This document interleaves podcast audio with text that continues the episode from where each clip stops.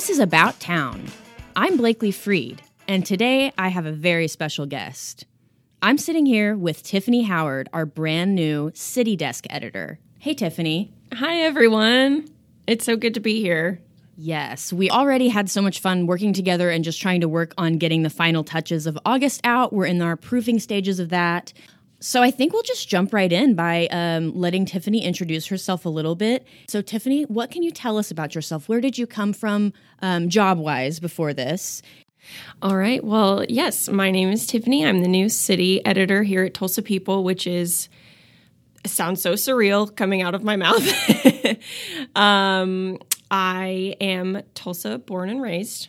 Graduated from Metro in 2007. I've been freelancing uh, kind of off and on for the past nine years for various publications, some local, one about the specialty coffee industry, so that was a lot of fun. And my full time role before this, I have been at the Tulsa City County Library for the past four years. I've had a few roles there. So I started with the library in our call center. We took the calls for all 24 of our branches, but we also kind of functioned as human Google for people. Um, they would call and ask any manner of questions, which it was so fun. Work was never the same every day. Um, when sorry, but when you say questions, do you mean like questions about books and resources or questions just in general? So there was a lot of that, which was so fun. Um, getting to just talk about books, recommend books, tell people what the book, like they'd be like, what's the next book in this series? And we had lots of resources we could look and be like, it's this, even if I'd never read that particular book. Um, and I did love talking about our databases. Um, we had a lot of uh, really cool resources for people through our databases as well. But uh, no, I mean, t- like very general, like what will the weather be like on Friday? To um, I I left a frozen dinner on the counter overnight. Can I eat it tomorrow? Yes. Uh, so stuff like that, just like general catch-all. Um, it was it was it was fun. It was a lot of fun. So it's interesting that you say that because that is that was my experience at Tulsa World in the Tulsa World newsroom as well. Sometimes, especially the sports desk, they would call the sports desk and ask them just sports questions. Uh-huh. Um, but yeah, that they that people would call up. So it's I think it's cool, kind of. Um, hearing that from you and seeing this intersection of those two worlds. Yes, we sometimes people would call and want recaps of the high school football games on Friday and what time the OU game was, what channel it was on, stuff like that. So, yeah, it was fun to be able to help out in that way. So, after I worked in our call center, I moved out to the Broken Arrow Library so I could get some more hands-on experience with the books. That was and that was during kind of it was during um, the height of we were still in lockdown. So it was kind of January of 2021. We were doing curbside delivery, which was a very interesting experience to work in a public library with only the staff inside.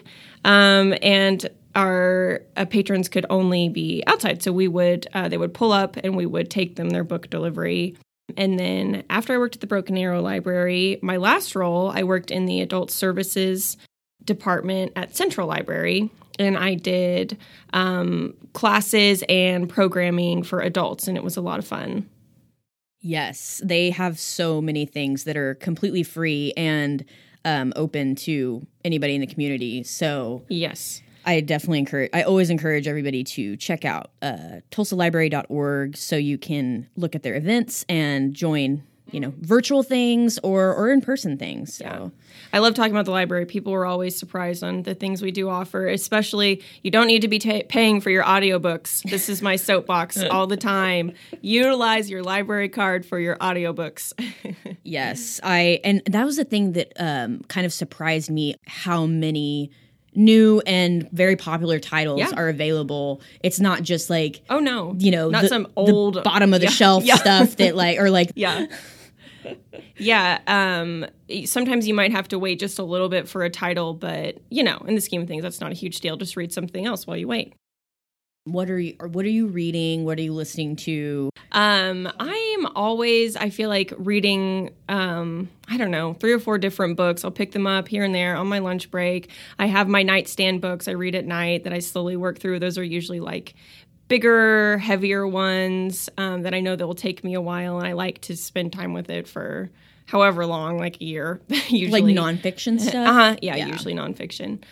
Um, and I'm really, I love to read um, self improvement titles, um, things about self discipline, and um, things like that. I have a self improvement book club on the side that I do for fun. It's good to be around like minded individuals when trying to um, move move ahead with your goals. We're in the full swing of things for our August issue, and um, our one of our proofs just came out, which is one of the more complete ones in the process. So uh, Tiffany's getting to see kind of the magazine be pieced together day by day. Mm-hmm. So how um, how has your first weekend change been, and um, what has there been anything that's like surprised you about working here? Sure. Yeah. Um, my first week, this has just been the best, most surreal, honestly humbling experience that I get to work at this magazine. Tulsa People is 35 years old. I am 33. So it's been around my whole life. Like I can remember seeing this magazine in my grandma's house, my you know, my house growing up. Just it was always there on a coffee table, on a nightstand and to be in the building where we make it happen is very surreal and to work with you blakely like just and uh, tim and anne and these uh, just these venerated voices in the community and all of our writers i'm honestly just still kind of pinching myself over the experience um, and of course i know i've got some pretty big shoes to fill with taking over morgan phillips role she was such a great respected voice in the community so i'll be working really hard to uh, kind of uphold the relationships she's built yeah. in the community. And um, I think you said, is there anything I've been surprised by? I would say I and I knew on the outside that a lot probably went into the magazine process, but like being here on site while it's all happening, I just need everyone to know people at Tulsa People are doing the most all the time. Like us just all day like there there's just a lot of intricate detail that goes into making this magazine happen i you know it's funny you say that because i actually don't know if our uh, partners and spouses and families completely understand sure, that yeah. because it it is it's almost like you have to be here and see it day by day coming together because every little thing that you see in the magazine or online is a piece of content that someone had to oh yeah get you know and and I think that um it comes together and it's this complete and wonderful product. Just picking it up, like if you would see it at a QuikTrip or a grocery store, you'd pick it up and it's so cohesive, it almost gives off the, it almost seems like it was just effortless. Um, but it's, there is a lot going on behind the scenes to make that happen. What would you say that you like to cover the most or what's what's important to you to cover in our community?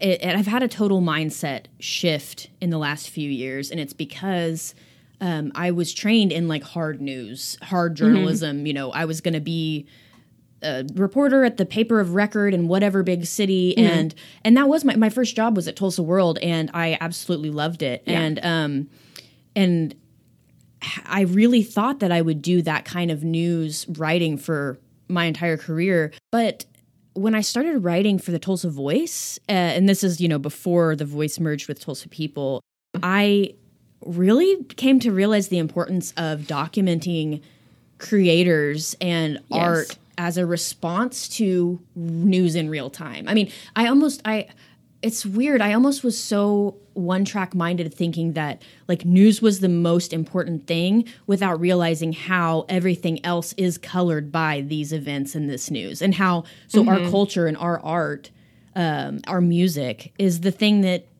reflects on these things the that current are times. Exactly. exactly. So yeah. I, I really now am at a point where I can't imagine like I'm not I, I really can't imagine covering anything more important than talking to artists, yes. talking to these local people who are mm-hmm. doing this. Yeah.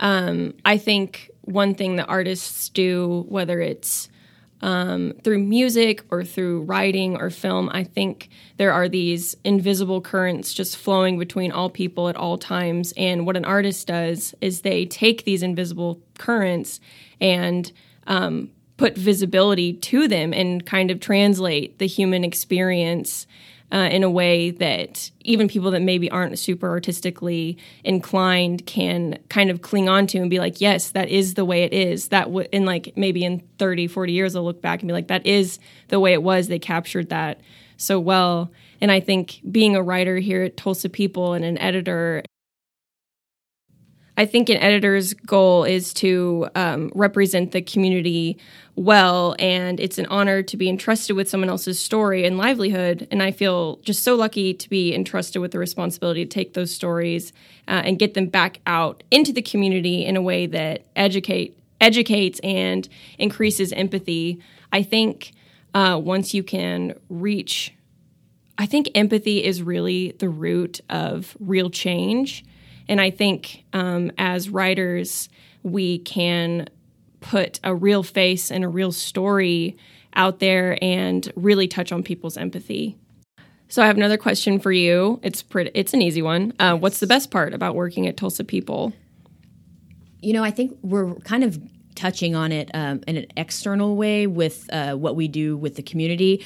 But um, so the the people, it might sound cheesy, like the Tulsa people are the mm. best part. Yeah. Um, in the in uh, it's twofold though. There's the people of the community, the people we pr- are producing this magazine for, and then the people internally. I mean, it's yeah. it's truly like it's a small team of us here, and it's it's a really unique and wonderful culture. Yeah. And I personally just feel so I feel humbled, especially as someone who's worked in media for 10 years, knowing that these jobs don't really exist anymore. And mm. I am, I wake up every day and am grateful for it because Absolutely. You know, we, we're, I, I see our, I walked in the front door this morning with our publisher. Like that doesn't, you know, we he got to see me getting out of my car with my million drinks, so that's good. I yeah broke the news about that the uh, drink addiction. Got to have all the drinks. Yeah, the had, caffeine. But you yes. have to supplement with the hydration if you're going to have the caffeine. Hot, cold. Yeah. You mm-hmm. have to have a hot and a cold. Yeah.